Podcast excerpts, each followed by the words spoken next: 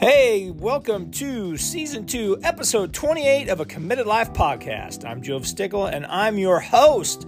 This week's show is dedicated to two things that absolutely wore my mind out this week. The first was a general irritability that I was experiencing, and the second was forgiving myself.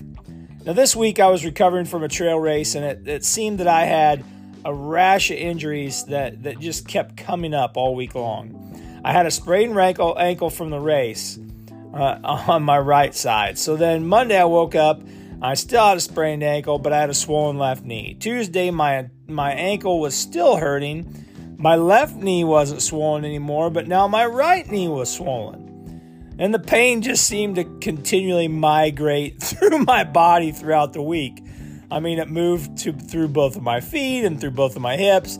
But finally, by Friday, I was feeling a little more human. And I wasn't lying to myself about not hurting in order to keep my running streak alive. Because of these injuries, I cut way back on my miles uh, uh, for the week. You know, leading uh, leading up to that, for about a month, I was putting in 60 mile weeks. So I decided, hey, I'm, I haven't been feeling well. I need some recovery time. I'm going to cut back to about 40 miles.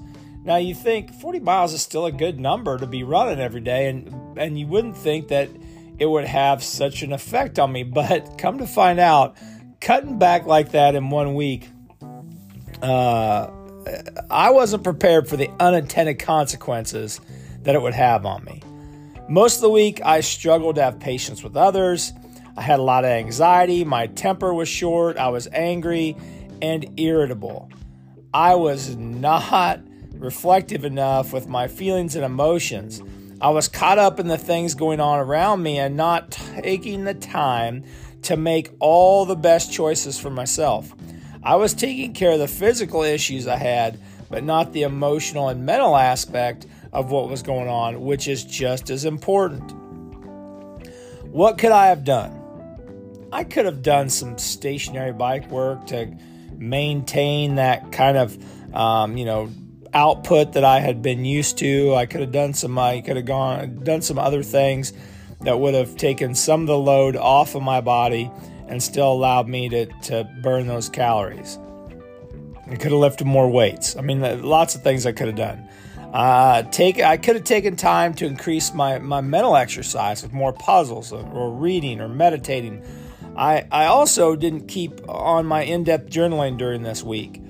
Uh, usually I'm pretty reflective about you know how my body's feeling and my emotions and, and those kinds of things.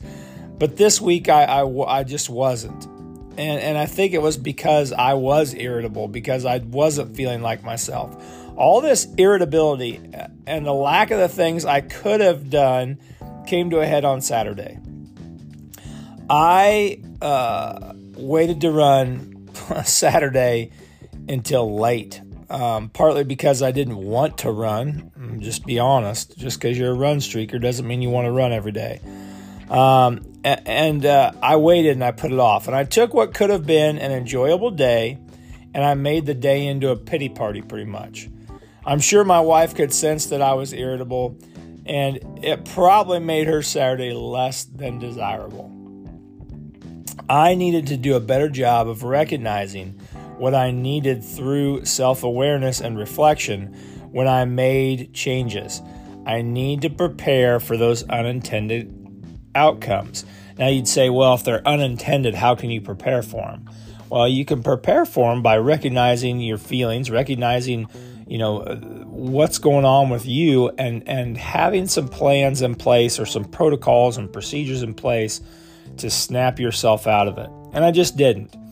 And uh, I had made Saturday an unenjoyable day for me. And I'm sure, and I think I even remember my wife asking me what was wrong. And rather than telling her, geez, I just feel so irritable, I just said, oh, nothing. You know, I could have expressed that. I could have allowed someone else to help me um, with how I was feeling. But I didn't.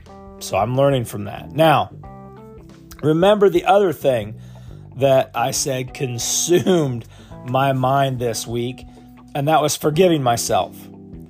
Last week I talked about regrets, And that word, you know, I, it just needs to be eliminated from our vocabulary. If we're truly about um, self improvement and growth, we need to eliminate the word regrets from our vocabulary. We should only see our choices as opportunities of learning. And I think regrets, you know, we're rehashing things, we're bringing them up, we're feeling bad about the decisions we made. You know, we need to forgive ourselves for that because we need to see, okay, I need to see this decision as something I learned from. Something I feel goes along with regrets is guilt and that can eat away and literally uh, eat away at you and literally drive you crazy and eat your positive momentum for lunch. In order for us to live the committed life I'm always talking about, we must be able to forgive ourselves, people. We just have to. If you aren't able to do this, regret will only hold you back and it will force you to live in the past.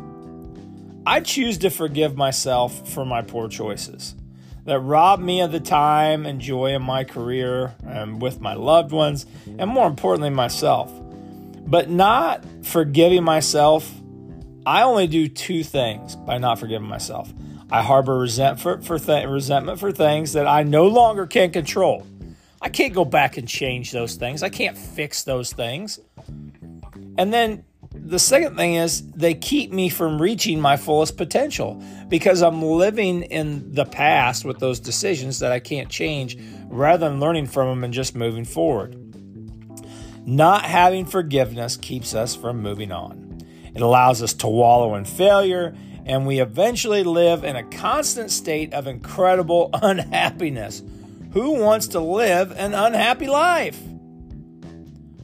One of the most courageous things you could ever do is to give yourself the permission to forgive yourself for the decisions you have made.